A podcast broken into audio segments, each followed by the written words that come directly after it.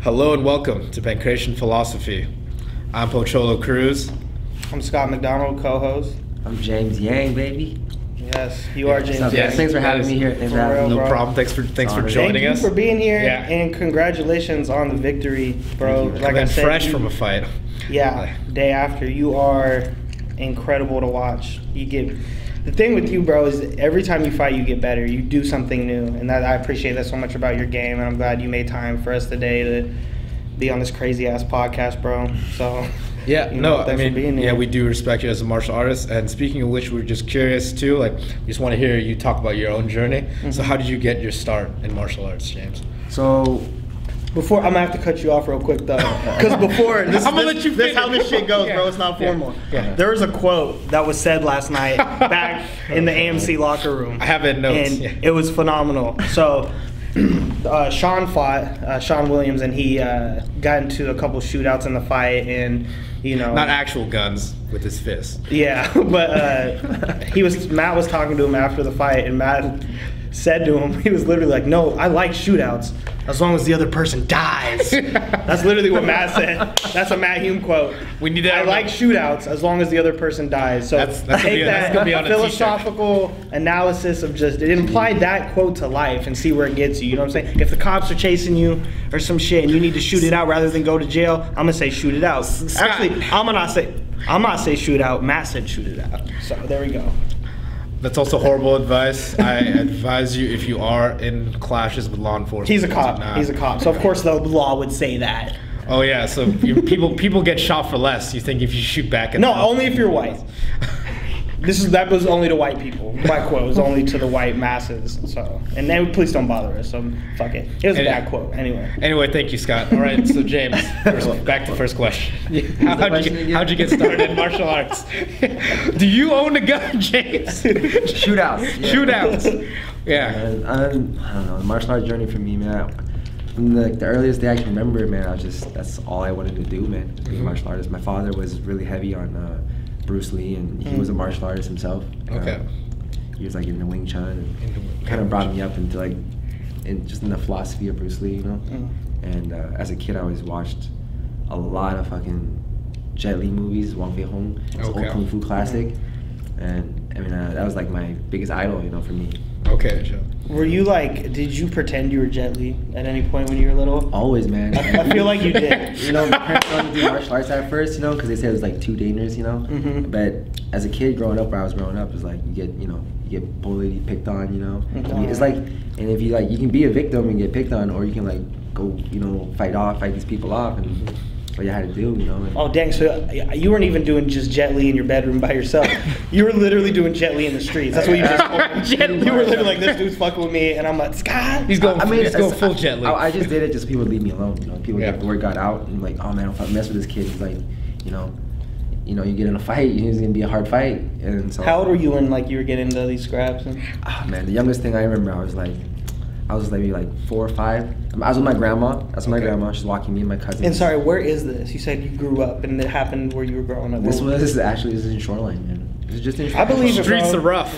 It's not even that rough, but when you're. That's where we're gonna take up- Ender for his first date. It it Aurora. can- it can- But but no, it there's- can, it, well, can, it, hey. can, it can be rough anywhere. Everywhere has has Everywhere rough has. Yeah. it, you know. And I just, I think it was just people just, you know, punk kids, but they were Yeah. harassing my grandma, just like heavy, you know. I remember as a kid, I was just like, I was just wishing I was, a, you know, an adult, Mhm. whip their ass up, you know, and just like protect my family basically. Mhm. My grandma just fended them off with her slipper and was just like, was fighting. That's these, old like, school Asian. dudes, Yeah. you know, like Yeah. they're like, you know, they're the full-grown guys like harassing old gra- old lady. But you were socking them and kids, shit and kicking with them? Kids, yeah, I was like, yeah, but I mean, I was a little kid. What can I do? But you know? were still like punching them and kicking them. And I was shit? trying to, but you know, my Right grandma just grabbed me and just rolled us away, and just like you know, throwing shoes and we had to bounce. But those kind of things happen, you know. And this just like shape you, you know. yeah, Yeah. You, you know. Because Okay. I just had this vision when you told me that whole thing, like that the neighborhood kids knew there was this fucking li- other little kid who fought like Jet Li, and they were just rattled. That's how my mind took. Those days- in those days, no one knew who the fuck Jet Li was, man. Okay. No one knew who Jet Li was unless you're like, you know. Unless you're you're- you're Asian. and- so they knew and- who and- James. Oh, they knew who James Yang was before they knew who Jet Li was. I That shit is real, bro. Not, not nice PR spin on that one. Yeah, Okay. man, that's gonna be your new marketing campaign. But no, I feel it, bro. So it was like it started with a um, just fascination. It started with your family. That's where it started with your Yeah. dad. Yeah, your dad Wing did Chun. Chun. You like Yeah. watching the. I think I can relate to that, bro. Me and my me and Colin, you and my brother, we like watched Power Rangers as little kids and used to run around. And kicking. likewise, yeah, yeah. Rangers too. Teenage Mutant Ninja like- Turtles. Yeah. It all kind of shaped us, you know, our generation. Mhm. You know, we didn't really have that UFC back then to like look at, you know, just No. It Yeah. wasn't, that wasn't available for us. So No. yeah, other, you know, other things to look at. But um, yeah. Okay, so so then did, did your was your first martial art then Wing Chun? Did you start like how old were you when you started doing it? I actually slow actually started when I was 11 years old. I joined Okay. the International Lion Dance Team martial arts. So Okay. Started with like um, traditional kung fu, southern styles kung fu, Choy Li Fut, Wing Chun, Hung Gar, uh. Tai Chi. We started this little dungeon garage in Chinatown. That's was like, awesome. You know, a little association. Was- That- I, that is and an I was the only kid. Everyone was like, there was like maybe six or seven adults. So you're the youngest people- one there? I was the only kid. Okay, and only like, kid. We would spar, and I was like a little kid. These guys were like security guards some in places, and like, but everyone was a martial artist from somewhere else. And and those times, you know, there was a lot of like old mentality of like you learn from one person, you learn this my system only, and that's Right. it. Ah, And. My teacher, Steve Tony, he was like very open about everything. He was like, dude, That's just good. learn for all of us. Like one guy had a karate background, Kyokushin karate. The Other guy was like a little more Western boxing, and like Okay. I just kind of learned from all these guys, and, and kind of they kind of grew me up there with that lion dance team. So and it's a big part of my culture too. Yeah, bro, you're a karate kid, man. Kung Fu kid. You're kung fu kid. Karate is You know, Japanese. That's cultural yeah. appropriation. Yeah, no, that's why I'm here. I'm here so I can karate learn about I the mean, culture. That's the thing You though. feel me? it- There is like Bruce Lee said, there's no, there shouldn't be one way of fighting. There's not a Japanese way of fighting or Yeah. Chinese way of fighting or whatever. You know, it's just everyone. It's just fighting. Fighting becomes fight. It's, is just martial yeah. arts. And Mhm. you start dis- disconnecting everything. That's when you start putting yourself in a capsule. You know, Mm. There's an Irish way of fighting. And it's Irish way of fighting. It's you get drunk and Is it? then you play bagpipes. Wait, Wait, wait, wait, bagpipes? Yeah, yeah. Well, No, I that's feel how I like- play the bagpipes. Yeah, it's confused sometimes. We have bagpipes. We don't really fuck with them like that, but you know that's how that was what I grew up with: getting drunk and fighting. Getting drunk and fighting with I didn't bagpipes. have You grab a dolly? You grab a no, dolly? no, Chuck it out it's the making butt. us look bad. But no, that's that's awesome, man. Yeah, so that, you, s- you started that like so young, but then okay, so you started, and then how about how long did you did you train like, uh, like So that? from from that age till Yeah, now, right from now. that age till now. You know, okay. I mean? So when I was 11 years old, I, I trained with them. You know, my lion dance team. Was a big part of that, performing all around. Mhm. And I trained with that, doing that. I did some Vietnamese style called Vovinam, Okay. and it was a lot of like naked tags, jumping leg tags, and and the teacher there also did like his brother was like a Taekwondo national coach. So Oh, I learned okay. from them, learned some Aikido from them. Yes, and- Aikido. Hey, you did Aikido. I did. That was my first martial art, See? man. Did you do Randori? You ever do Randori? No, uh, Randori's uh, filthy, bro. Yeah. That was the only thing I liked about that shit is they're like, all right, Randori Day, six motherfuckers run up on you and you got to use your Aikido. Oh, but then after doing it a few times, I realized I probably got stomped. Like, like, you know what I'm saying? Like if I was at school getting into it like I did, like, you know, I would have just got freaking brother stomped had I fallen.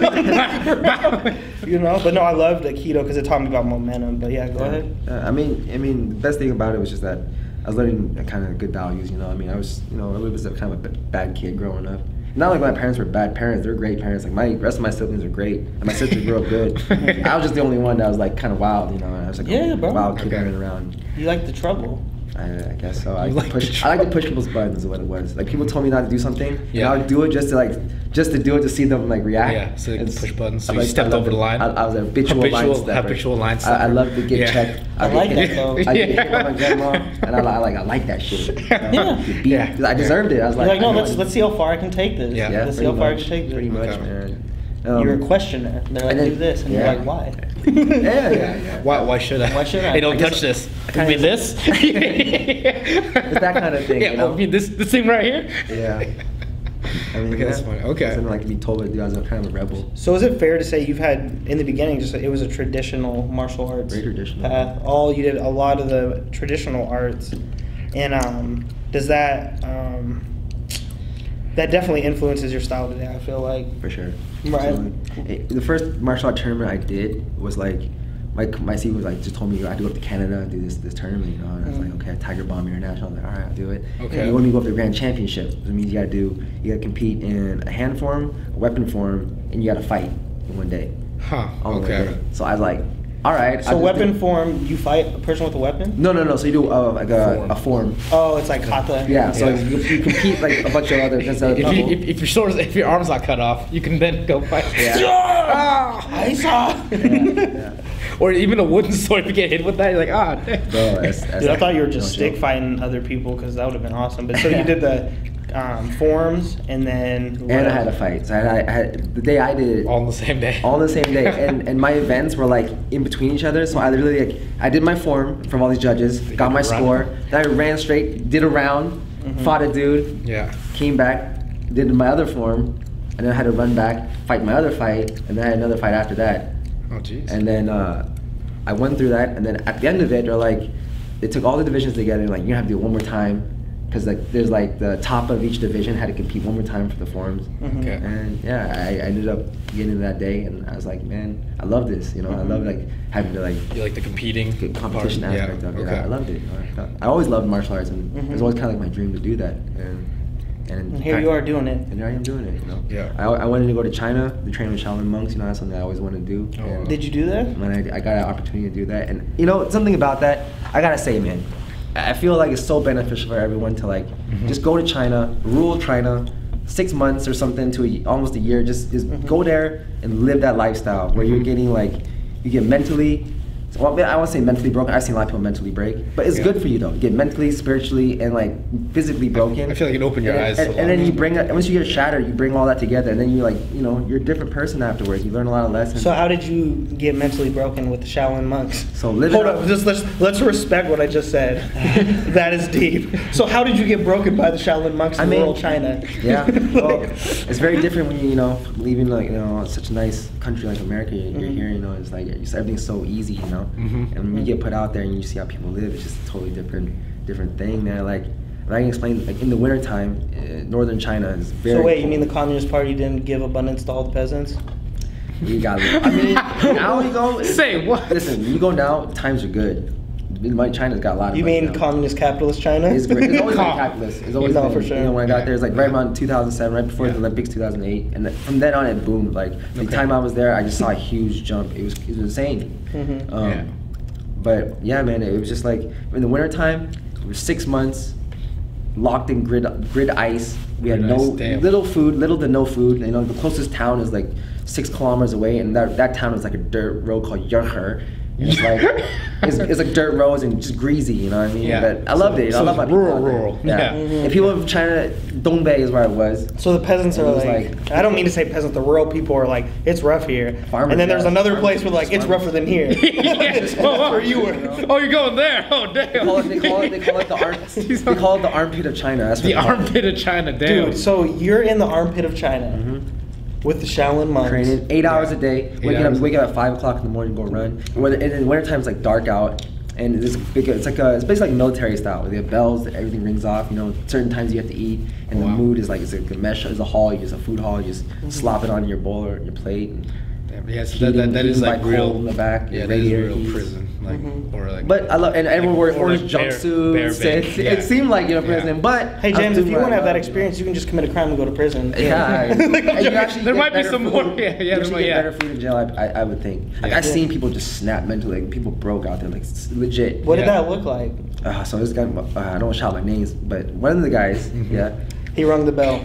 You I mean, his, his, he basically should have. I mean, he should just quit, man, because I mean, his hair was growing out, like, and it was like in his eyes or something. And this is like, you know, heavy in the wintertime. It's like, Okay. you know, just, now at this point, like, the food is not. The trucks are so much ice in the road that trucks can't come up to us and get us food, you know. And the way we shovel snow is like we have like a, literally a tree branch with like a two by four connected to it. We're like shoveling snow out. One day for like a training session, that'd be like a training session, Damn. miles out, you know, and then like Yeah. the snow which comes up to like you know it's thick ass snow. So were you guys in elevation too? or- We're in elevation too, Oh, up okay. elevation. So how winter. old were you when you were here? Uh, just right out of hi- uh, 17, 18, just turning 18. Damn. Turning So when you have this like brand, or like any- anyway, this is a better question. So when you were doing this, was there ever a point where you were like, "What the fuck am I doing?" no Were- man, Uh, Not every once. I was like, you're telling I you're was- being real with me. Not once you were you didn't want to come home and eat a little. Of course, I wanted to come home and see my family. That's the biggest thing. When you're gone, the first thing you miss, the first thing for me, anyways, I miss my family. Biggest, you know.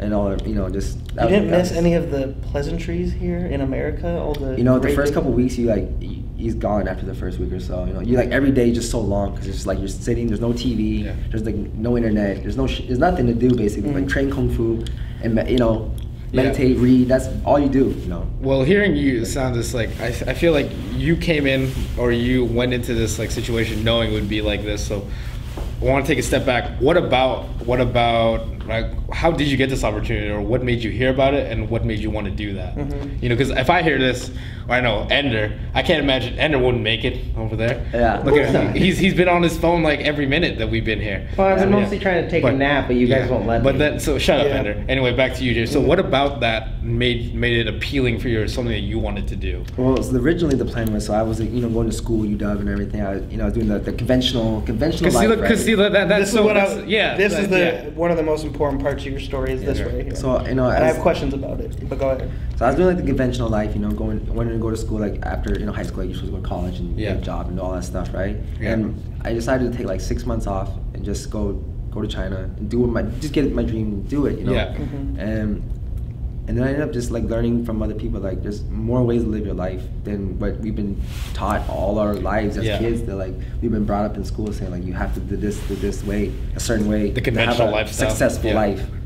But that doesn't, you know, it does not, it has no meaning because successful to me is like being at the end of your life on your deathbed and, and looking back and not having regrets. You know, what I mean about, you know, oh, I should have done this, I should have did that. Mm-hmm. And to me, that's a, that was what I thought. You know, when I was out there, and I was like, I'm just gonna stay here.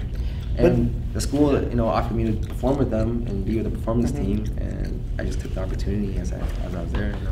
But you, you in our conversations about like, because you were in the, were you in the engineering program in UW? I was gonna go into engineering. You were gonna go into engineering, I wasn't in the program, but I was going to. right? It was That was just the because plan. of your That plan. your uh, accomplishments in school. It was like that's where you were I probably. want to go. I want to be engineering. Yeah. Okay, so there's, a, I've also heard you talk about working like nine to five jobs and stuff. Yeah.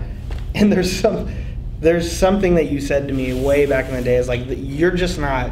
There's something in you that you don't like doing that. Like the the nine to five grind, the oh the repetitiveness, the monotony.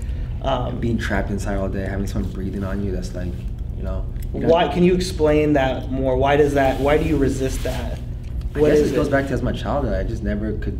I was just I'm not that person. I, and honestly, I felt like it's because of China, living in China and, and going through that. Like I said, getting everything, getting your spirit, your mind, your body broken down and like shattered in the glass, basically, Mhm. and having to pick all the pieces back and like, and then you become like, you know, you understand like life's different. You don't have to live like certain ways. You know, you, Mhm. just I don't know. It's hard to explain.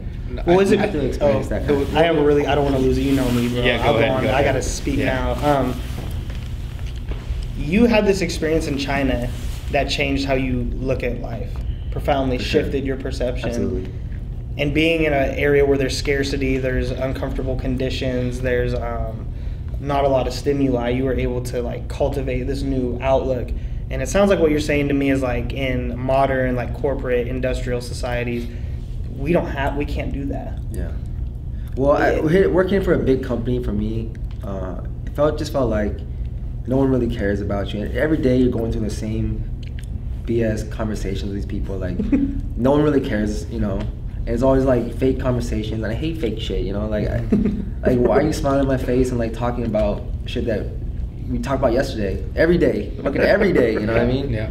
And- or how about that water? Oh, man, man. Yeah, man. and- Good, you're talking about the water cooler conversations. yeah, it's basically you know, and, and I just I wasn't for me, you know. I just I, I mean, I, it's not that I can't do it. I was grinding for a minute. I was doing, I was working, you know, night shift at a, at an aerospace company, working UPS by day, just, you know, package delivery, just working, just grinding, trying to make money. I was like, man, for all the time I'm putting into this, What it's- were you getting out of it? What am I getting out of it? Here, I'm here's your getting- paycheck. Yeah, That's and it was you're like a shit paycheck, and I'm Yeah. like, my body's breaking down. Mentally, I was just like, I mean, I, mentally I'm fine, I can do it, but it's just like, why do I need to do it? But this? why would There's you- other why ways to yourself- enjoy my life, and I was like killing my soul basically. That's what I felt Yeah. like.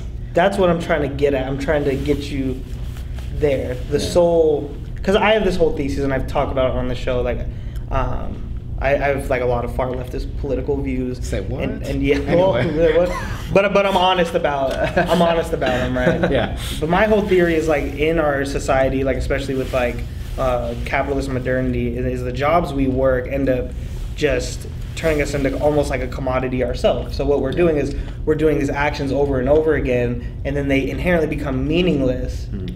because of just how repetitive it is, right?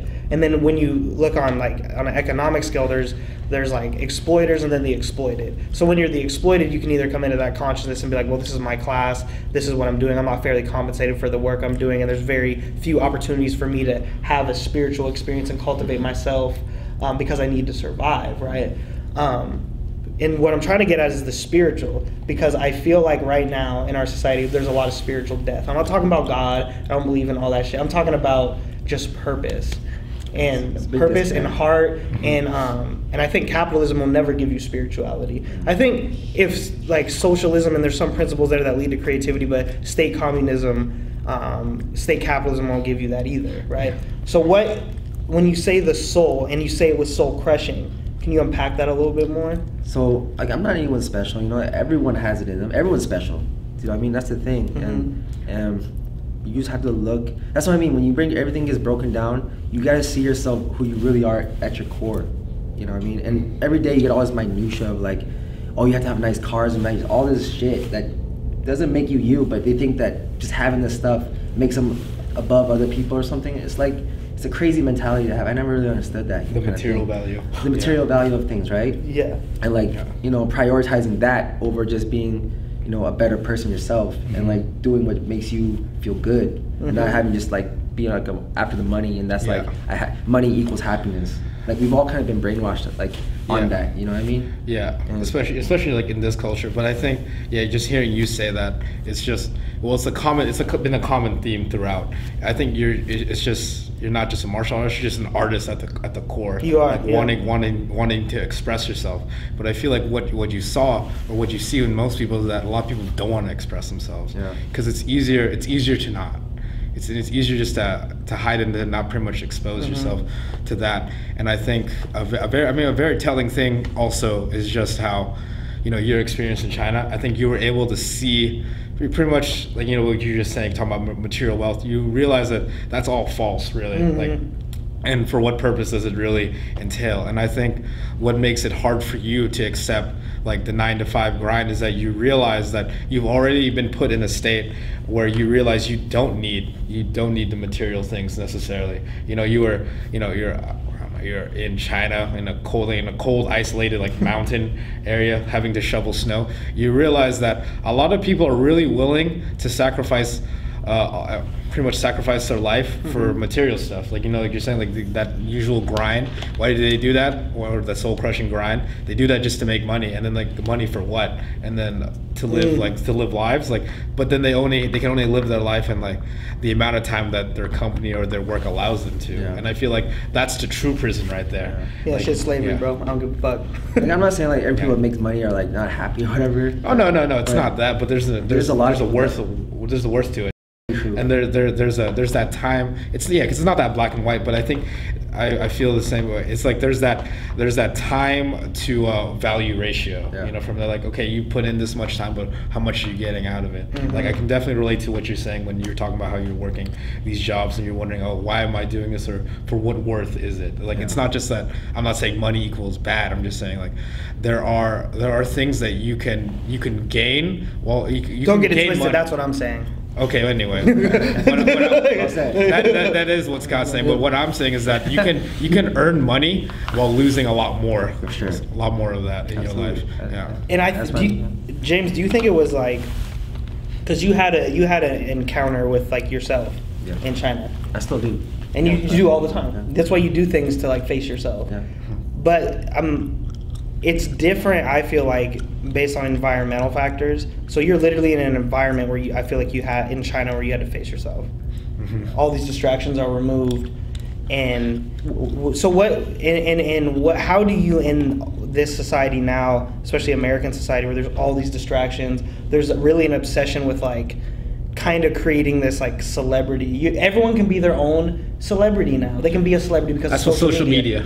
right now everyone looks at what you say like they value your opinion more because it's out there you can create little videos and stuff how with all those distractions and the uh, like cult of cult of personality. multiple personalities in america how do you carve out time to just face yourself that's the thing. I think people just need to be honest with themselves, man. Mhm. And it's a hard thing to do because everyone's ego is always gonna be, you know, telling you this, telling you that. Mhm. And I think that's why martial arts is so beneficial to my to my life, especially because it has always been a consistent thing that helped me break it down. You know, break Mhm. myself down and keep myself in check. And of course, the people around me.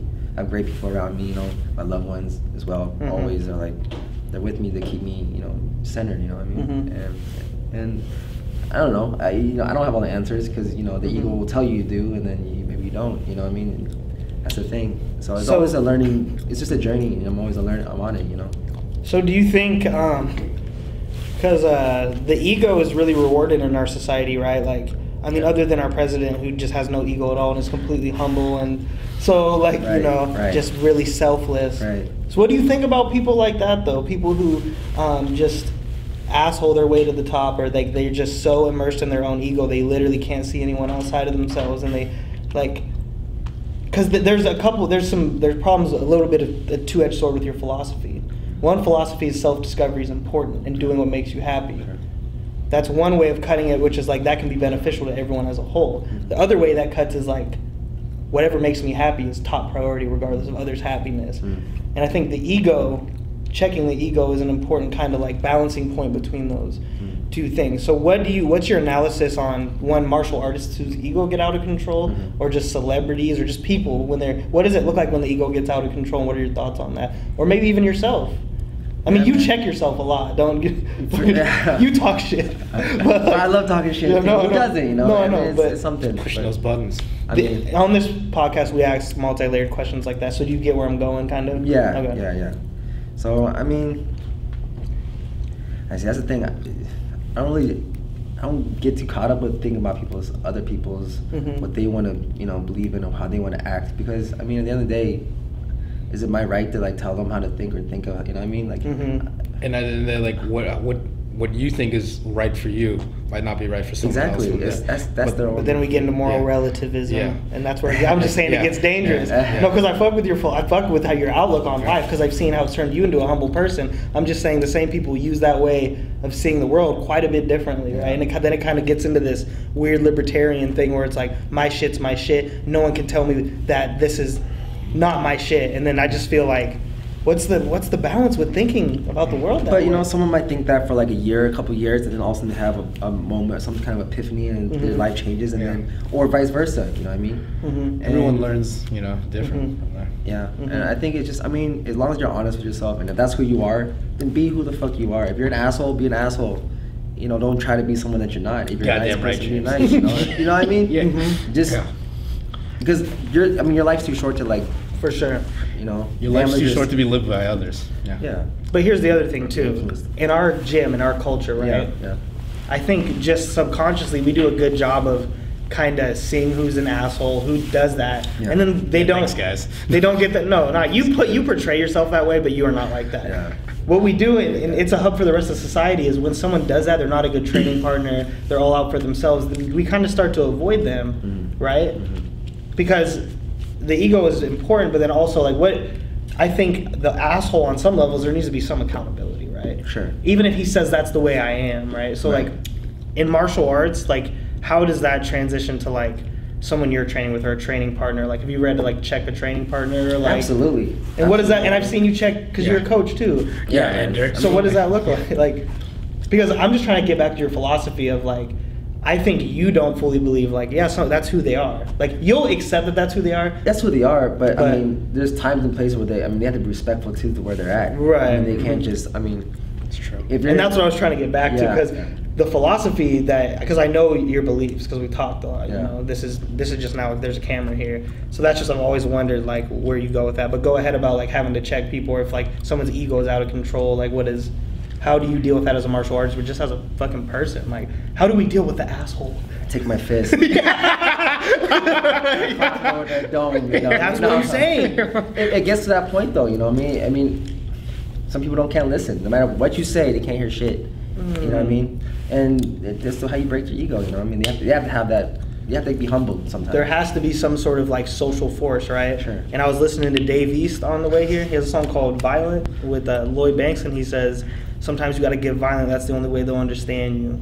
Yeah. Mm. And so what I'm saying is like, there's a balance. If someone disagrees with me, like someone Facebook discussion, your political beliefs are bullshit, Scott. Da, da, da, your beliefs are bullshit. You know, I don't think he's understanding me. it's not that. It's not that. He go but, get dope.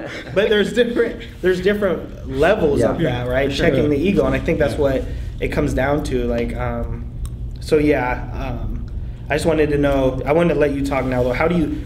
How do you deal with that on an interpersonal level? I, I think it can always be talked out, man. And, you know, that's what you always try to do first. You know, try to view Yeah. something in Mhm. a situation. You know, and try to hear the other person's side and Mhm. really like you know be empathetic about it. Mhm. Um, but it's just, just a point, you know, where you don't, there's a line you, you start crossing that then changes the atmosphere too. Yeah. You have to understand, you know, either it's not gonna be able to be dissolved with words, then something else will happen if it gets Mhm. past that, you know. And Yeah. when that does, I'm, I'm ready to take care of myself, you know, if that ever happens. Yeah. Mhm. And, and that's the thing, you know.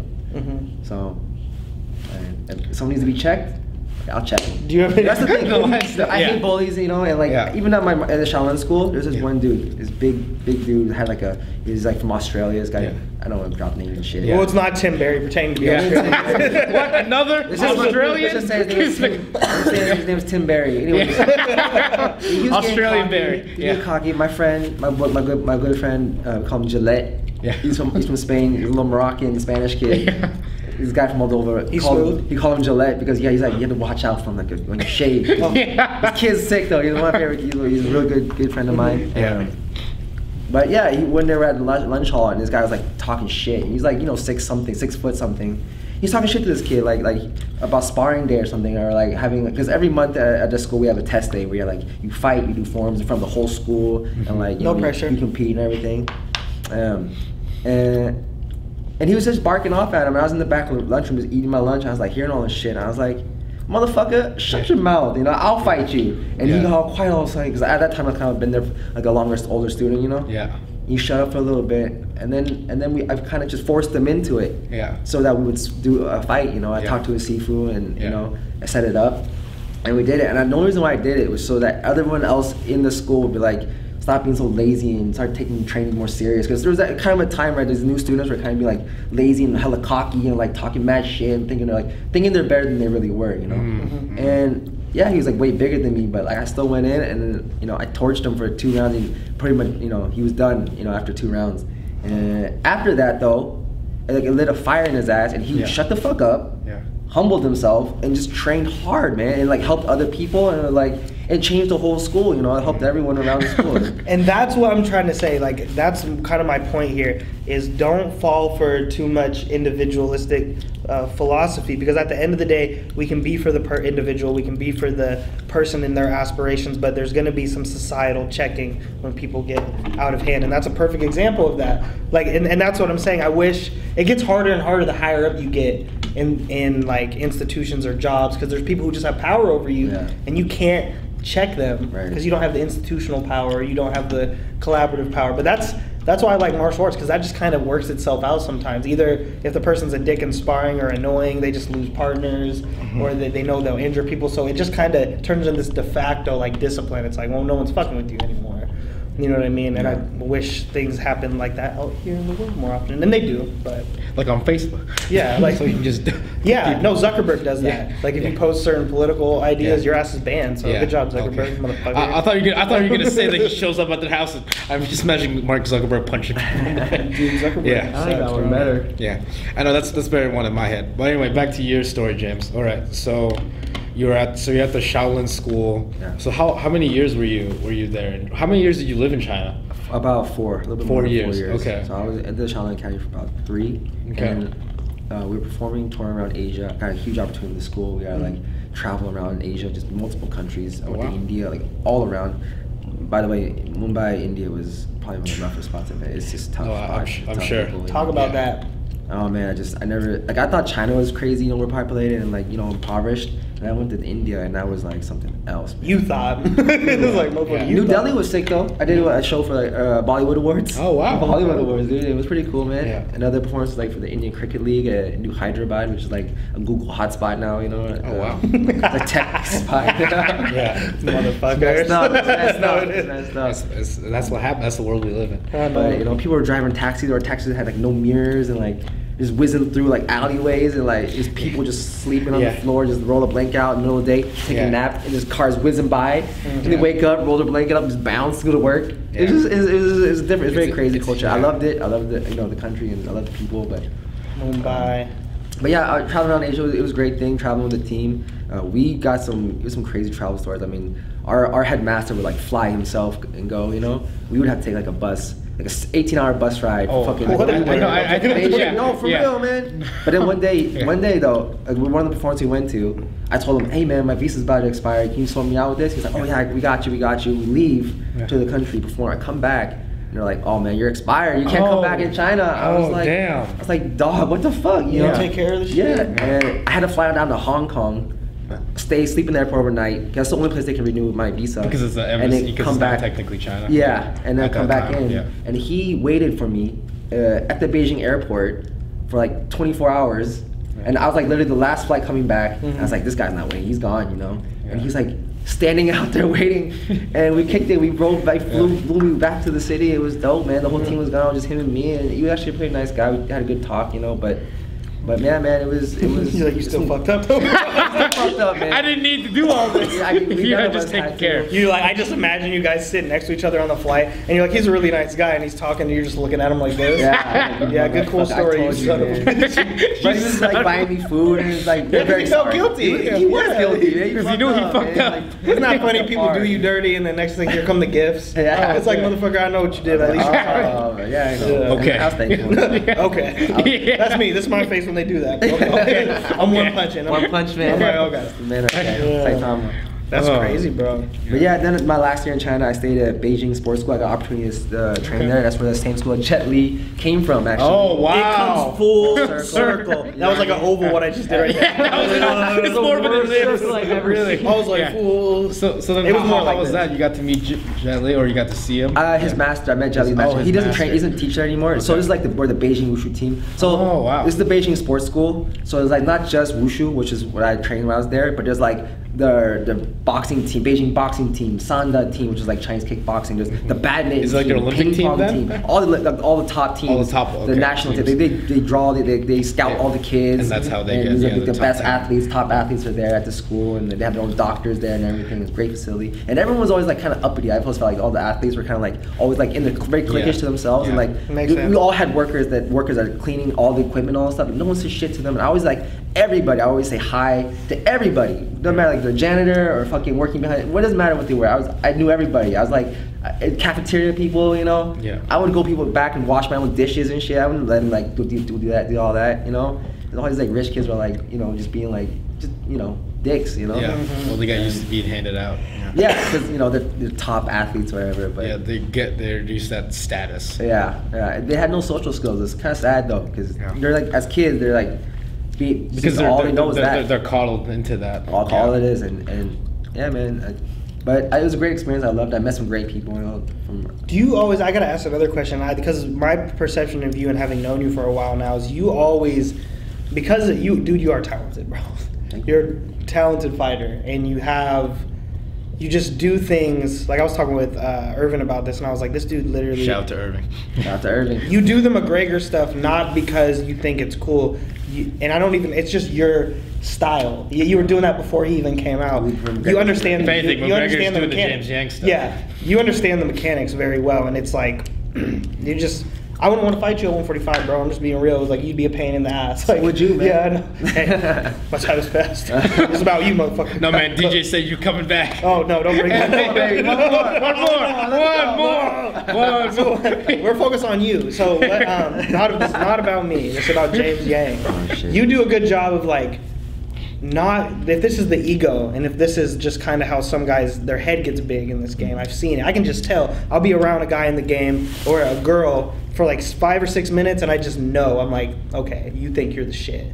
You're entitled. Mhm. You always with the praise, with like the accolades, with the talent, you always stay right here. Kind of like one punch is like Mm. what what's the philosophy behind that? Is that just all the experiences you shared with us and just culminates into that outlook? But I or whatever. I just want to understand it more because it's really you always you check yourself, dude, all the time, bro. You're like, no, nah, Mm. I mean, I could do better. I could be better. I could, uh, and or just what you talk about in China. You're talking to everybody. You're like seeing the common humanity. You're not letting the mindset or the cliquishness that we as humans have, the tribalism, inherent tribalism, just kind of alienate. Right. Like what? I mean, man, it's just That's because that's lacking now, dude, in the fucking game. Yeah, for sure. For No. sure. Uh, totally. Yeah, man. I mean, I just think that. I mean, you, the moment you start buying into your hype and your gat, you know, all the accolades and all this shit, that doesn't really mean anything. You know, that's the thing. People don't think they think like, oh, if I get a, a UFC belt, you know, oh man, you know, I'm the shit now. You know, but what does that mean? I Yeah. mean, you're not the best martial artist. You know, you you're lying to yourself. If you if you, I mean, I can do a demo and like be like and win a bunch of medals and be like, oh man, I'm the shit, and feel like, oh yeah, I'm great. And then someone can I can go out and get my my ass stomped out, and like people don't understand that. You know, Yeah. like you don't understand like. When you start doing that to yourself and telling, telling that's your ego, right? Telling you that you're you're the best at whatever, then I, you're kind of cutting yourself off from growth, and you know what I mean. You're stopping your your ability to you know want to learn more because you already think you know it all, Mhm. you know. And I want to stay in the mentality where, although I'm confident in myself, you know, I can always know there's more, there's higher levels to reach, you know? Mhm. and I always can get better at anything. And dude, anybody, Anybody no, but anybody who's around you can see that. Like, that's what I told um, Irvin. I was like, the reason, because he asked me about your fight and my analysis, and I gave it to him, and I, I was like, the thing about James though is that someone will show you something, and then you'll try to do it. Mm. You don't just outright reject it. Mm. You internalize it, and then you try to see it. And if it doesn't work for your game, then that's it. You uh, and you always you feel. I feel like what you give people the benefit of the doubt if they're trying to give you advice or try to make you better. Yeah, for sure. Because you're like, I do the same thing, right? Yeah. Um, it's not like unless some motherfucker comes in like, all right, James, chin up. We're gonna just start doing that. So you're you doing know? too many straight punches. What you gotta do, gotta open up. Yeah. That's really what makes you so good in my mind too. Is like I just see the improvement. Each I, time. I listen to everybody, you know. I, Yeah. I, It's I- that growth mentality. I, am a true believer that there's a time and place for, for anything, and, and Mhm. I gotta listen to everyone's point of view. You know, take it in and internalize it because I mean, I don't know their experiences and what they've gone through. Maybe Mhm. you know whatever they. I mean, obviously they're saying from somewhere, Mhm. and it's Mhm. worth a listen. It's not just Mhm. like, oh, I know everything. I don't need to know what you know. I already know all the all the answers. I, I know what's better, and you don't know shit. You know, Yeah. and when you start doing that, then you're setting yourself up to. That to know-it-all to personality, lose, you know, yeah. get your ass whooped. Mhm. Fail. You're setting yourself to fail, which is not bad either. Failure is not a bad thing. I don't reject failure. Failure is just a way to get better. You know. I know, but the It's people who think like that, they don't take failure well. Yeah. People who are closed off, they're not open to it Yeah. as just another But experience. that's that's the ego thing, right? Where they they Mhm. gas themselves up so hard that they, they feel like if they fail that they're letting them everyone around them down and, and that kind of thing, you know, which is is a very normal thing to have, you know. But at the end of the day, if you have a you know, it's just for example for martial artists, if you lose the next day. You know, assuming you have a good family or you have a mom and dad that Shit's love you, you know, okay. they, they love you. You people Yeah. that still they still love you. They all still support you. It's not like they shun you away, and the only person that's making it hard on you is yourself. Yeah. And that, that's all it is. Yeah. It's always it's all in the head, you know. mm-hmm. That's all it is. It- Whether whether you view yourself uh, as the best or or as the worst, I mean, what is is is all in your mind. You know what I mean? And no matter what Whether you can or you can't, you're right. Yeah, Confucius said, right? Yeah. Didn't Bruce Lee say that? Before Confucius. I No, I know. Don't check me. Yeah, I think you Bruce know that before. Confucius. Yeah. I, I I, I just can't trust the, the internet. You know why? Because I don't know, man. I saw, I, I saw Abe Lincoln. Yeah, Abe, Abe Lincoln said he said trust those MySpace was the best.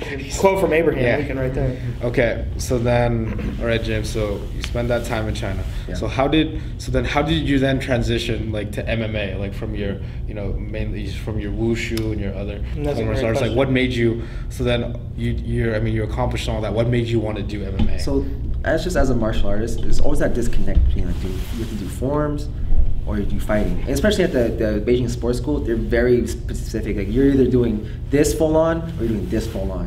And I was like, it's, it's such a lacking thing because you develop, you're not getting a full rounded you know martial artist or athlete. And that's another thing. They maybe just view it as a sport, where I always viewed it as martial artist. Whether I'm competing, you know, in like world's competitions, Yeah. I still thought of it as a martial. I'm a martial artist. It's all martial arts you know. Yeah. And and I still do. I always I always will. You know. Mhm. And and so yeah, man. I, when I came back from China, for the first first four years I was here, I was I was teaching out of this place called Northwest Wushu, training and teaching out of there. Mm. And I worked taught over at Yuda Wushu team as well. Nice. And just performing around and. and and during that time, I was just kind of pretty much self-taught for fighting wise. And me and my, my good friend, my, my brother, my Shongdi, his name is Jun. He's a, he also went to a Shaolin school, a different one, Mhm. Okay. similar same time, just not as long. He has a martial arts school down in Beacon Hill and down in Seattle. Mhm. Shout out to Jun Hong's Kung Fu Club. Um, Okay. But yeah, we just we would just literally come in on Mondays and we would just fucking fight for like hours on end, just like light sparring. We just and he would just come in with his sanda. It was just striking, you know, and we would just you know just do it, and, we, and that's that was it, you know, Mm. and. That's dope. And I just love that, you know. It was Okay. a little garage in Chinatown, you know, just and and then I just got I always stay training hard, you know, Okay. running hills, sprinting hills, and doing all that, and and I don't know, there's a switch. When I was working all the jobs and doing all this, and that I was like, Yeah. I was like, fuck all this, man. I want to do martial arts and just pursue a life in martial arts, and I figured that for the time of my age. This is what I wanted to do. I wanted to compete. I wanted to get in and Mhm. compete, and I always wanted to go to AMC. And I wish I. The only thing I bummed about is I wish I started sooner. So you didn't have an MMA fight before you got the AMC? Uh, I fought like uh, pankration tournaments in Canada at, at those tournaments, you know, Mhm. uh, Can-Ams. But I had no training. But I still got medals. But is that just like the fight you fought last night? Is it very similar to that? Same type of rules, regulations? No. Uh, well, it was like kids, so there was like no knees, no elbows, and there was ground game, but I had like no ground game. But I still Mhm. was able to hold. I don't know how, but I still did okay. Yeah. You know, I took dudes down. I fighting. I remember one of my tournaments. There was like uh, weight classes. Basically just like a certain weight and then up. And I ended up Yeah. fighting this big ass jokey kid. He's like, just I, he was maybe like he looked like Tim Sylvia. Yeah. Remember that guy? Yeah, a yeah, tall yeah. motherfucking Yeah. fat, but lanky Yeah. as shit. And Yeah. He obviously had like uh, a pancre- MMA training from Okay. their team, you know. Yeah. And I did. I was up there, no coach. It was just me. Competing. My, my people didn't come up with me. I just went up by Oh, myself. My family, up you know, my mom and dad went up. You Yeah. know, and that's it. You know, and I just went out there and just fucking did my own thing. He had, he had, he had coaches and all this shit, and I just was out there whooping this dude up, man. Yep. And you know, he caught me in the nose, got me all bloodied up. I slipped a kick, caught his foot. I took his ass down. Yeah. Didn't know what the fuck I was doing on top. I just laid on him. Sometimes that's exactly what you need to do. Yeah, I, I couldn't Yeah. punch him or anything, and, Yeah. but you know, I won. You know, and Okay. um, but but from those experiences, I realized like, man, I don't know shit. There's Yeah. a whole huge whole That's- gap, yeah. Yeah. And, and that's kept that continued on. You know, when I was in China, I got some fights. When I came back to the states, I got in some fights. Yeah. And those kind of things just made me think like, man, I'm just not a full-rounded martial artist. There's a huge gap in my understanding of the human body. So your first actual, I would say, MMA fight though was at AMC. Yeah, for sure. Okay. Like my those those are our first MMA fights, first like record, Mhm. record fights Yeah. for sure. Mm-hmm. Good competition. Yeah. Mm-hmm. Okay, and so then, all right. So so you're there at AMC. So then what's okay? And here's the thing with AMC. yeah. When I got in there, I didn't know what to expect. You know, but yeah. I- What were you than- What were you expecting then? Yeah, you did. I mean, I know, I know, I knew that. you jumped off the wall and punched me in my face. There you That- go. They're like that's second- I came right at him, you know. anyway. But you know, I met everyone. I met Matt, and Mhm. and his philosophy on, on martial arts was very similar to how I viewed it too, and Mhm. and everyone was like with it, you know. And I was like, shit, man, this is like where I should have been, you know. It's like home, you know, because the mentality was, and since like all my other sequels were very similar to it too. They always had that mindset of like learn everything and, and, and adapt and put it into your to you, you know, express Mhm. yourself through those that move those movements and. And for me, you know, that was basically what Matt was saying to all of us, and, and Mhm. everyone was doing it. You know, just blending everything together seamlessly without any thought. Mhm. And and you know, to this day, we still when sometimes we talk. I'm like, damn, I was thinking about this the other day, and it's exactly what he's talking about right now. And it's like we still have that connection still, you know. Mhm. And when people in the gym too, and DJ as well, and all of you guys, man, it's just like we all have that mentality, and I feel like it's, yeah, man, it's something. Um, Mm-hmm. I mean, that's I didn't expect that. Just say Mhm. that, and it's more than I could have expect, you know, expected, for sure. Okay. So yeah, so it's more than what you expected. But then okay, so in terms of the like in terms of the of the competition and then the fighting, because you let's see, because let's just fast forward to like right now. So you had your was that your fifth fight or Sixth. sixth fight? So you had your Sixth, no, sixth no. fight. So you had your sixth. So how has so how has that been? How's the transition from being like you know into MMA? How you know because you know you've trained like for more years now. So how what what has been like the biggest change? Like, would you say like for you? comfortability. Just comfortability of, of Okay. fighting an, an MMA match. Like on the feet, striking match. I've been, been doing that my whole life. Yeah. You know, karate tournaments, Mm. kung fu tournaments, kickbox tournaments. I fought Muay Thai in Thailand. Yeah, You know, a few so you've fights. done a lot of striking. Sanshou Yeah. in China. Exactly. Yeah. Uh, but I'm way more comfortable now in the ring than let's see, three fights ago maybe. I don't even remember, but I was like so like it's like I was saying. that Muay- after that Muay Thai knockout, you know, I- Yeah, right. that that type Yeah. of mentality when I went in, I just didn't give a fuck. I just flew in and it's like just go, and I just didn't re- I didn't care, I just reacted, you know. Yeah. And then the next fight, I was like, I gotta knock this fucking dude out. I gotta knock this Yeah, dude out. You the had that- pressure. you had to build. You built I built myself yeah. up. I got sick during that training camp because I didn't train properly. I mean, I don't want to use that as an excuse or anything. Just, like it was a good lear- lesson of like how not to like diet, not to starve yourself three weeks out before a mm-hmm. fight. Yeah. Because your immune system gets a huge shock, you know, and Yeah. you When, you, drop. when you're dropping calories. And stuff. right, and, and you know, it was just a good lesson to learn, you know.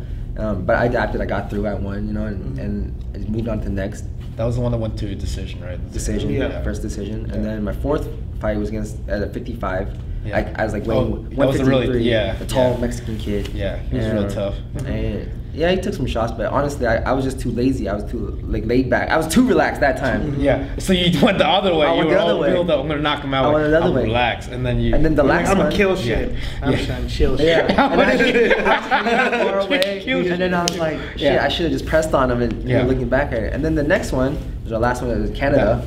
Yeah. I just Yeah. finished the guy in the second round. It was like a little better in between, you know, Mhm. but I didn't utilize my combinations enough. Still in this fight, I didn't use my combinations enough. I didn't set up my hands enough, and I didn't get low enough. And there's a lot of parts of the game that you know I, Like you're still improving on, needs yeah. to be worked on constantly. Because the way I fight on the feet is the way I should be fighting in MMA on the feet. You know what I mean? Yeah. The way I'm hitting moving angles and tapping, pop, pop, pop. I'm so comfortable with big gloves on, but when the MMA gloves come on, it just it just changes, man. I don't know. Yeah, that's just, but that's just because you've doing been doing one longer than the other. Yeah. That's the only. It's just that's literally just experience. And and I don't think it's just the fact you've been doing. You just been. It's it's still like you're making that transition because I feel it's like what you said. Martial arts is just it's just martial arts. I think it's just taking it to the point where you can express yourself like the way Mhm. the same way, like from there. Because I feel yeah, but I feel it's um, but that's the thing though. It doesn't come easy. You have to, you, and no new person that can do it is you. Like from there, but I it's like the way, but the way you're talking about, the way you're, you know, you're expressing your difficulty with it, it just shows like it tells me that you're really trying to figure that out. Yeah. You know, because some people, what happens is that they get, they just get stuck or they get used to, oh well, I guess that's just the way it is, and they're like, oh, guess I can't, guess I'm just not gonna do that, and then they they force themselves, or they don't, they don't force themselves, they become used to just not, to Mhm. not trying to improve. Yeah. From there. Yeah. yeah, It's but to see, man. coming It from a is. stand up, like mainly just stand up focus, I know what you're talking about though, because it's like trying to integrate all that stuff into MMA. It's different. There's just all those little nuances, the size of the gloves. Like one thing that may work in just striking, wi- like won't work in MMA. Right. Right. But I think you, I think you've made the necessary adjustments. Like you, your range is really good, and I don't see you. I get in traditional like kickboxing, boxing, Muay Thai. You can. People don't always say this, but you can get away with extending more. You Yeah. just can. You can get away with extending and then closing the distance Yeah. on the clinch, or get away with it overextending and then having a kick come over the top. Yeah. And MMA is just different because someone could take you down, Right, right? right. I mean, they could throw a blind counter, and the, the there's such a little r- amount of forgiveness that those gloves give you. You know, it just Yeah. Get clipped and be over. so. And, and you know, I think a lot of people that fight like you know, those rule sets, sports with rule sets like that, they they play the rules like specifically. They wait for the ref to tie them up. Yeah. They wait for the tie up so the ref breaks them apart. Well, Exactly. Yeah, well, rules Reset, dictate how take the sport's fought. Yeah, exactly. And it changes MMA, but it shouldn't. You shouldn't use even in MMA now, in pro and professional MMA, Mhm. you shouldn't let the rule sets dictate how you approach combat. yeah, fuck that. Throw a flag D. What are you not supposed Headbutts, to? headbutts, Yeah. and all that shit. Yeah. Just, just Headbutts, gloves, it, really. You gotta think you know? about it, yeah. man. Because yeah.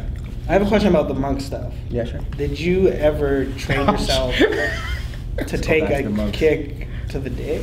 So with that, okay, I know. So Iron Dick, okay. Wait, I- wait, wait, wait, Listen. wait. expecting Wait. He was you- prepared. This is how you train it. This is how you train it, okay? Okay. It's a breathing technique to learn to suck your testicles up into your body. It's like when you get really cold, you know, sometimes that happens. Wait, hold on. Are you serious, dude? I'm dead serious. So you're not really hitting your No, dude. Wait, are you trolling or are No, you dead serious? He's serious. I'm can dead, hear dead him. serious. Yeah. Dead serious.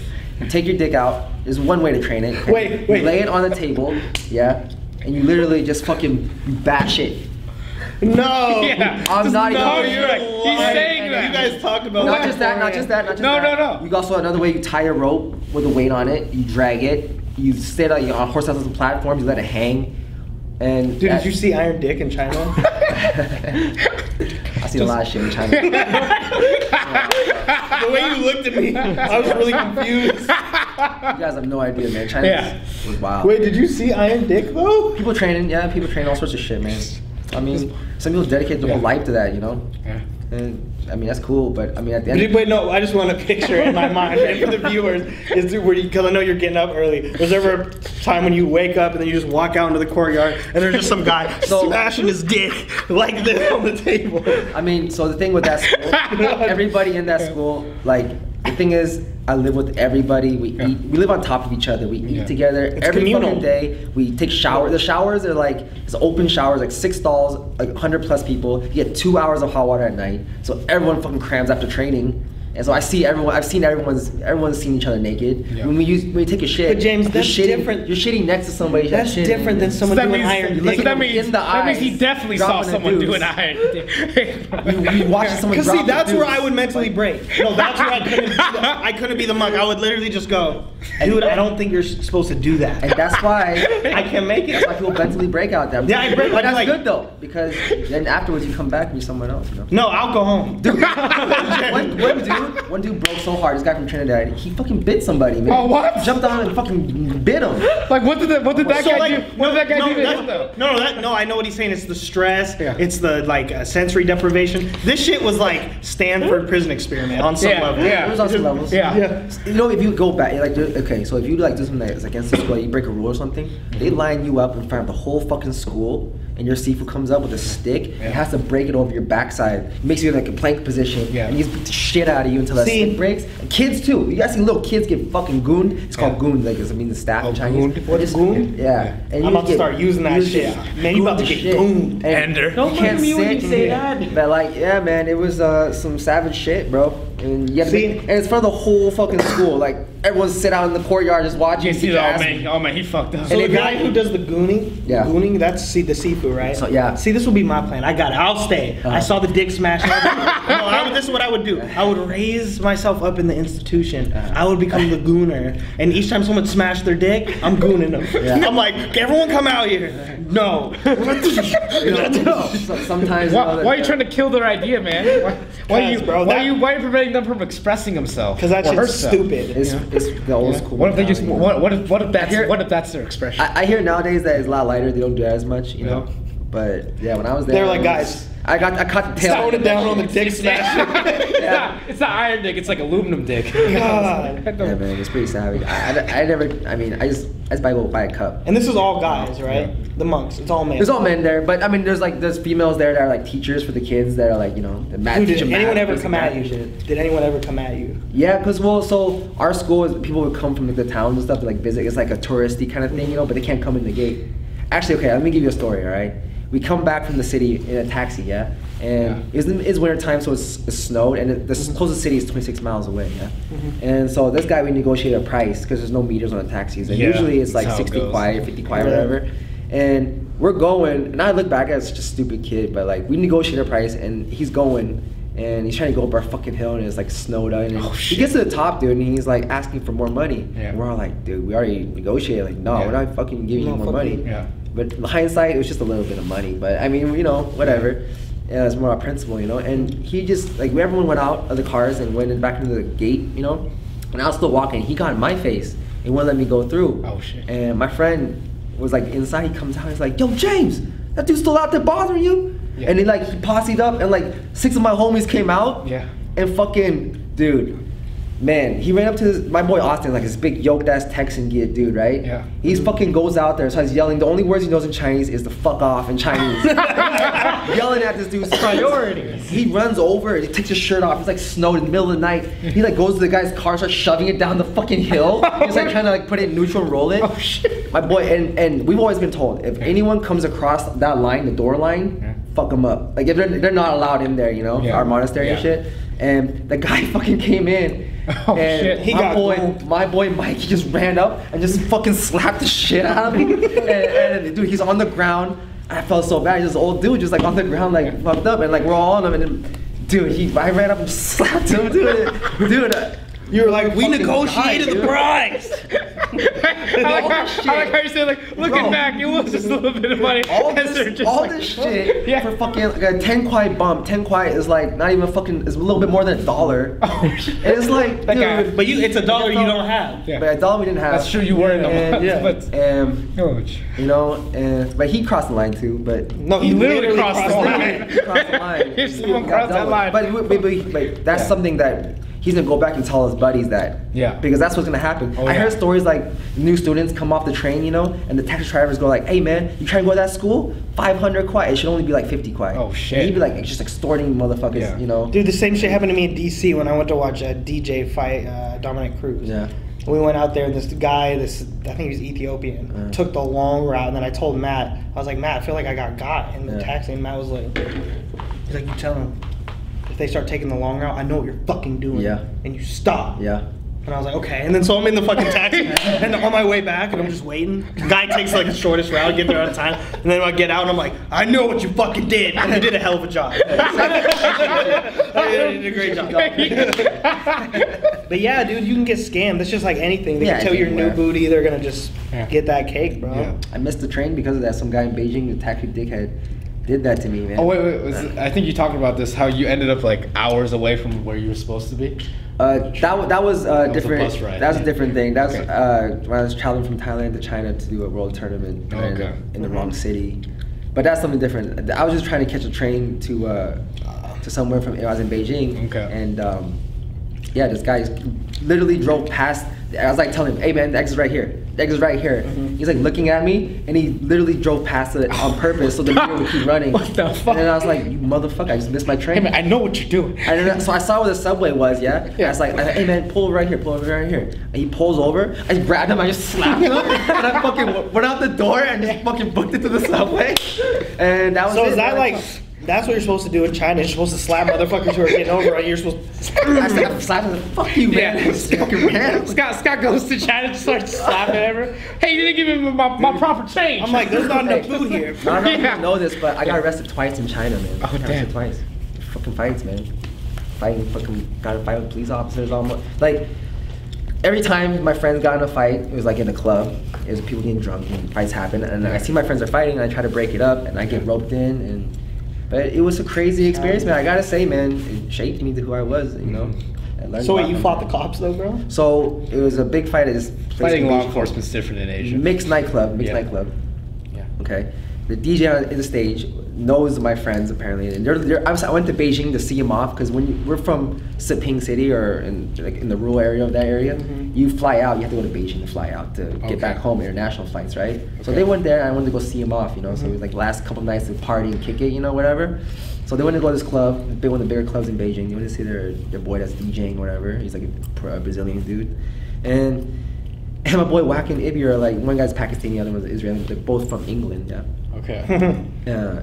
So we're all, Fucking wanker. yeah, and, and we had some English friends there also with them us earlier, but they got fucked and we had to go back to the hostel we're all staying at. Yeah. Mhm. So we were us three just carried on. This is my first time in Beijing. We're at this club. The DJ's like, "Oh, yo, guys, come on up here, come on up here." And they're trying to go up, and the security, Chinese security boss is like, "Yo, you guys can't fucking go up here." And we're like, we're like, "Oh man, it's cool, man, it's cool. We know this." He's like, he's like really being like. a What he did right there is he pulled his dick out and he started. That's what he was pretty so much this is what happened, man. Yeah. This is what happened. Uh, he got to a point he just he started mouthing on and said "fuck you" to my friends, and my boy's like, "Man, fuck you." He's like, "Oh yeah," and he like grabbed him to throw him out of there. You know, we all train fucking martial arts. Like that's Yeah. all we've been doing. Yeah. Yeah. My Big boy, mistake. My boy fucking Ibby, instinctively in China, just fucking. That's what you learn. Just, you smack him right in the nuts, right? so he like he got iron dick fucking- without knowing it. hit him in the nuts and starts, you know, kind of like in a table gets pushed over and bottle, someone's bottle falls off and shatters. And I come up and try to break it up, like, oh man, it's all good, guys, it's all good. I had the security guy pushed up against like a big, uh, big speaker. My boy Wacka comes up fucking behind me and he's like. Go, my guy's like the guy's right here. He goes behind me and just fucking clocks the dude, yeah. Shit. And the guy like head like bounce on the speaker and drops in front of me. I'm like, oh fuck. And then my boys like Drop the bass. They dart off into the club and everyone's like in the area is like, oh shit. Like Yeah. they stopped, you know, dancing and shit. And I was just standing kind of there myself, and I was kind of like slow to like react to it. Mhm. And, and then security guys grabbed me. All those security guys came and grabbed me. shit. I was like, oh, and China's like, yo, guys, I don't want to fight. I don't want to fight. It's all good. I'm, I'll leave. I'll leave. I'm leaving. I'm leaving. They're like dragging me out as I, as they're saying this. I get to the door. there's a dude waiting for me. He just fucking clocks me right in the nose. Oh, and just like blood everywhere. And I start freaking out and start scuffling. And it carries on to, like the parking lot. And then it gets to the point where like the fighting kind of like died down. We're like, okay, it's cool, it's cool, it's cool. Mm-hmm. I'm leaving, and then Whack and Ibby at that moment trying to sneak out the front door like with their heads down like this.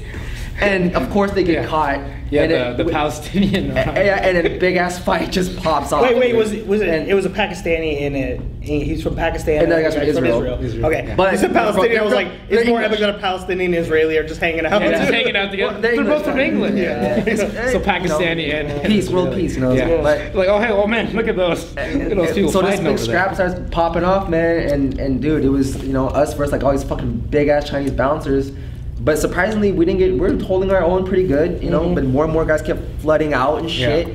And the owner of the club, this guy named Willie, who I met later, he's a little short Asian dude with bald head, comes out with a rubber nightstick, starts beating fucking Wacko up and shit. Oh, shit. And dude, it got to a point where Wacko was getting held up like some bouncers, and this fucking buff ass Asian dude comes out in a pink like button up short sleeve, you know, Yeah. looking pretty sharp, looking Yeah. sharp. Comes out, there's a fucking flying knee to Wacko, like, just claps him. Flying knee right to the head. Josh Yeah, to the chest, right to the chest. Josh And he, right in the chest. like, shit's illegal as he's going down. Shit's illegal. It was, it was fucking No, literally, it's I- I- assault. I find out. I find out later that guy was like the head. He trains all the bouncers. He's a martial. Oh. He trains all the fucking bouncers. Yeah. And he's like head security or whatever. I get hit with a nightstick, a rubber nightstick in the back. Oh. I turn around, sock the motherfucker, Yeah. and it's a dude in a fucking police outfit. And I'm like, oh, Oh, fuck. shit. And Yeah. You hit the we pig. we got our asses whooped for a little minute. Yeah. And By the scary- cops? it- yeah, everybody. Though Bouncers. not the bouncers. No, they're they're homies with the fucking cops because dude, they just fucking laid on us laid us out. Yeah. And the scariest thing was at this time I didn't really know Mandarin that well. I spoke Cantonese. Yeah. They didn't just drive us away. They walked us. All the security, the owner, all the cops fucking walked us around the club. There's a police station like behind it, but Yeah. we didn't just go through like the streets. We were like through a dark park with no lights, oh, nothing. oh, shit. And they were You like, thought it was over I thought then. we were fucking dead. I was like, Yeah. these guys are gonna go kill us now. You know, we're this is you know, Yeah. we're dragging us through this fucking park. You know, we get, but you know, we get through. Taking little fucking cheap shots at us on the way there, you know, like to the bodies and shit. It was fucking, Yeah. dude. And we get to the fucking police station, and I'm They're like, you guys would really Yeah. acting tonight. Yeah, Dude, motherfucker. fuck, fucking pigs. happened like that, you know. We get to the fucking police station, you know. Uh, Fuck the cops. I didn't have our passports, Oh. and we just fucking Oh, started lying. lying straight out our ass, just like. I'm from fucking Hong Kong. He's Yeah. from Pakistan. He's from Israel. We got no money. Blah blah Yeah. blah blah. blah. Yeah. So we said from American in England, they would have been like, you know, extort us for hella money. Oh, But- yeah. But at the end of it, you know, what happens? is They took Whack and Ibby to a fucking ATM, took out a shit ton of their money, and not like I mean a decent amount, you know, Mm. And to pay us out.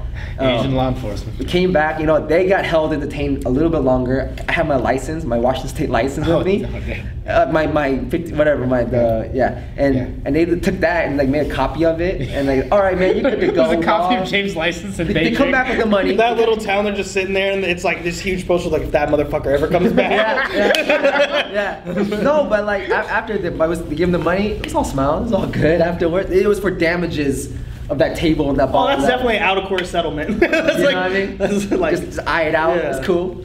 Then the owner of the club, Willie, he's like, "Hey man, I feel bad because only I gotta go out first. They had to like stay, you know. Yeah. And they're like, "It's cool, man. Just get out of here, man. We'll, catch up with you, man." Shit. Mm-hmm. I just felt all conflicted, and the owner, Willie, the owner of the club, was like, "Just come with me, man. Let's go. Let's go. Let's get out of here." And he takes me. His car is out front, and all his bouncer buddies are walking back to the club. Yeah. Yeah. He's like, I had blood all over my shirt. He gave me like a free mixed shirt, you know, the club name, you know, a shirt on it, and like he drives me back to the club. It's like six in the morning, six seven in the morning. Yeah, and the club is still fucking going crazy. Nothing like nothing changed. no, actually, it got more hyped after that. Yeah, but- Oh, but- shit, but- you yeah, said- it was popping, dude. And, and, and then when he took me out, we sat down, has, and obviously knew I was bullshitting because I like I, said, I was telling him the whole time I'm from Hong Kong. I was pretending I couldn't speak English. They could speak English pretty good, Yeah. you know. And he's like, you know, I was just in Hong Kong the other day, man, or like, like last week. Everyone speaks Mandarin, Cantonese, and English out there, man. You know, I know you speak Mandarin. I was just like trying to speak in broken English, but I mean, I mean, he fucking knew I was bullshitting, you know. How did your broken English accent sound? I don't even know how I did it, man. It was, but I was like trying to really play it off. You're Like I just running on adrenaline. I just pretended I could only speak Cantonese. That's Yeah, what I was trying to say. yeah. You know? And- but he's like, you know, man, we were drinking a few beers, and I was like, I just want to get the fuck out of there. Yeah. But I felt like I had to just stay out of respect because he drove me and all this shit. And he's like, hey man, if you want to get you a prostitute, I'll get you a hooker and all of this.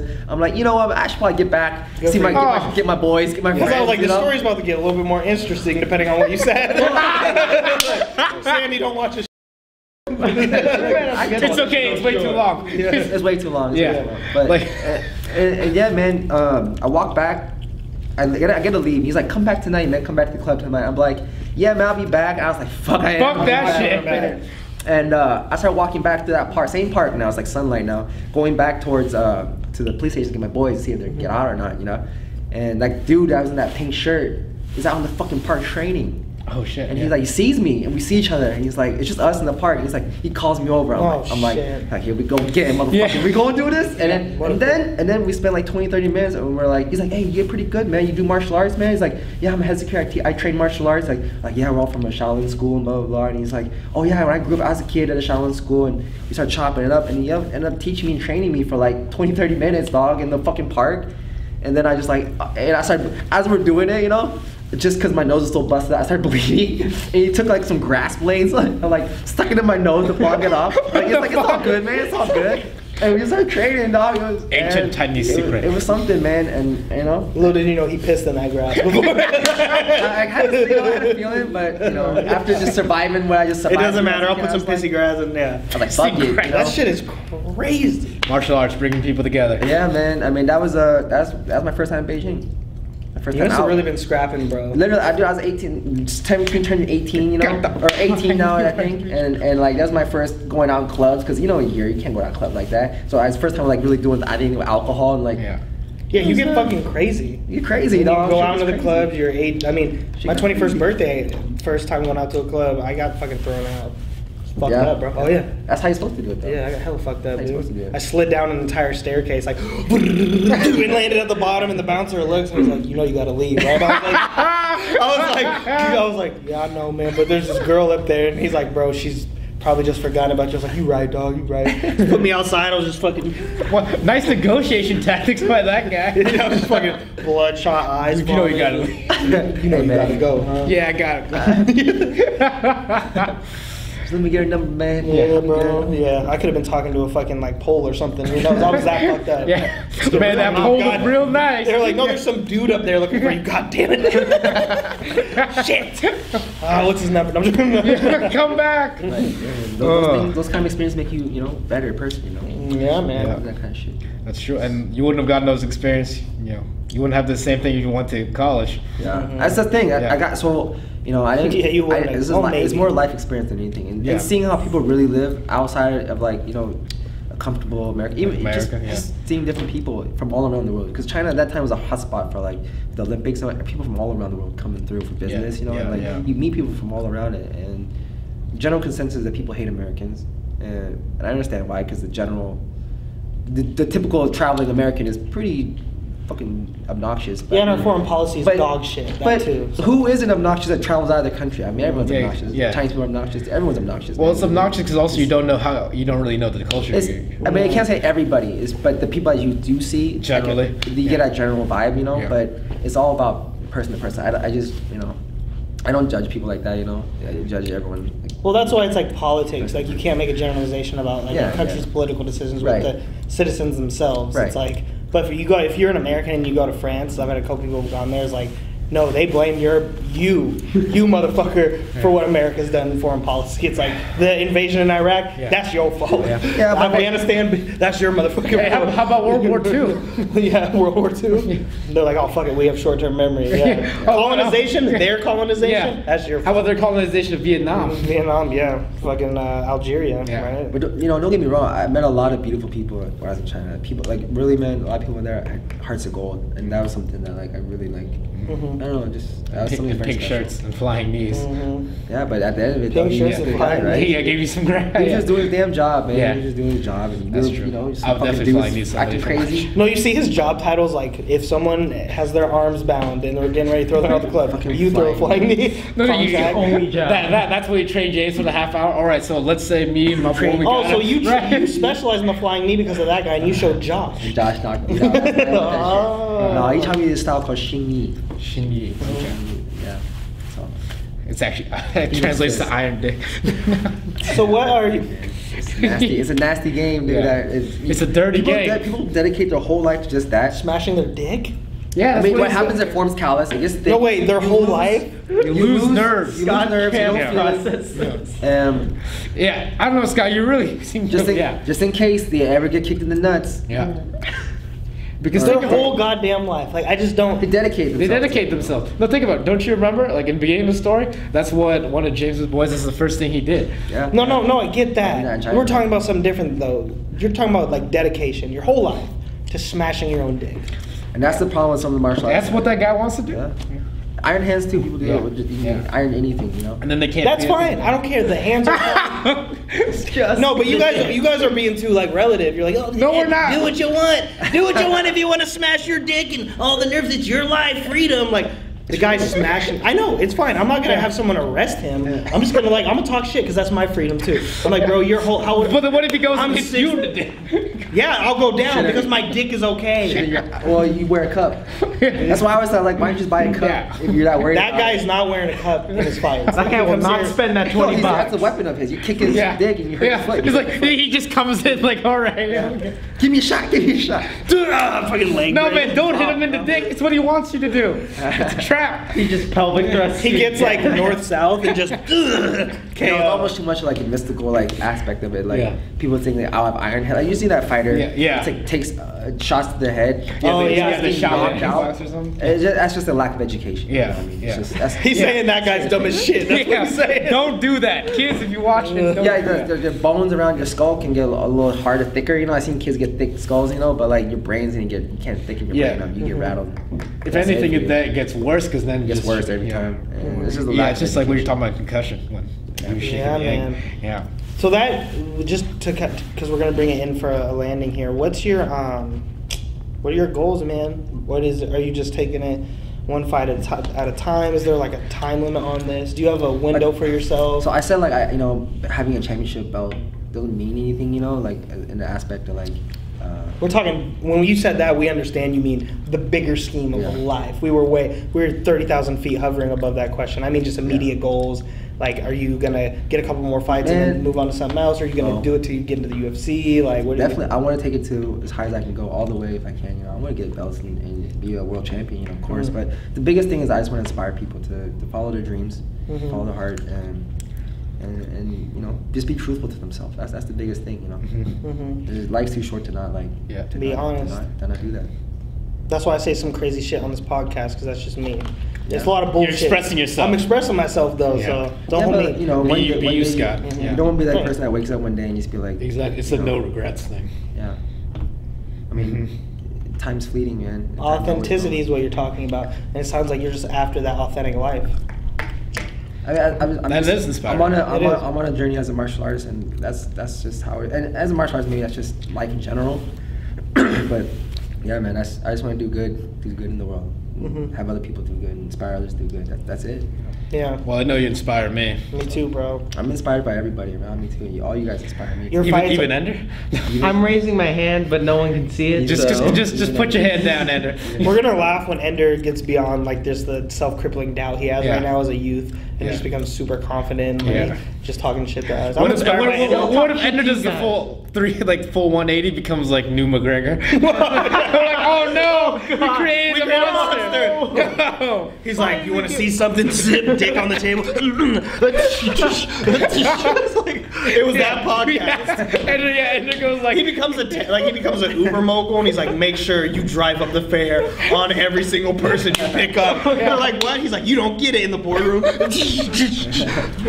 guy negotiates like a son of a bitch. He pulled his dick out in a meeting, smashed it, and then slapped our key investor. Shit, we're doing everything that guy says. We do business with We're them. We do business with them. Oh, that guy yeah. got plans. yeah, it was that episode that changed Ender's life. Yeah. This is why I April still need 29th. You inspired. Yeah, you inspired Gotcha, him. Yeah. Thank you, James. Oh man. Yeah, yeah, thank you, James. That's what he says. They're like, me. Yeah. they're like international I'll let you business. loose. I can contain you. Yeah, I'll let you loose. yeah, man. You inspired him. He did it. You, it's accessible. That's There you inspiring. The Yeah. camera can't see Ender's fake smashing his dick right now. It's pretty Will he, Well, ever get, will he ever get camera time? Yeah. Uh, never. Hell no. Never. Well, we will have the 12-hour Ender special. Dude, Oh, buddy, man. nobody's gonna do that. Yeah, It's the ender inner long. special's not happening. But you know what can happen though? You can donate to this great mm-hmm. podcast on Yeah. www.patreon.com slash pankration. And if you Yeah. guys watch the videos, share them. Yes. Just share them or share the SoundCloud. Yeah. Share it with the people Yeah, you know. if you're listening, want- thank you for listening. Yeah. If you're For watching, thanks for watching. help us You get know? exposure. It's Yeah. really this is on Yeah. you guys too to keep pushing this, and we Yeah. appreciate it. Appreciate it. Thanks this. for tuning in. Yeah. Thank you to Thank- James Yang for having me. coming Having on. on Thanks for having me. Amazing Yeah. person. Check him out. Try to support his local fights when he does fight. Yeah. Just take an interest in everything James is doing because we support everything he's doing. He's an amazing human. It's great Yeah. to have him on. Thank you very Congrats on your victory again, bro. Yeah. It's a pleasure to watch you fight, man. Thank you guys. Yep. Thanks for all Pre- pleasure to be a part of your journey too. Yeah. Thanks for all the time, guys. And Yeah. Yeah, it's been a pleasure being here with you guys. Oh. Iron Dick. Iron Dick. is, that, is that how we're going out? Iron Dick. Iron Dick signing out,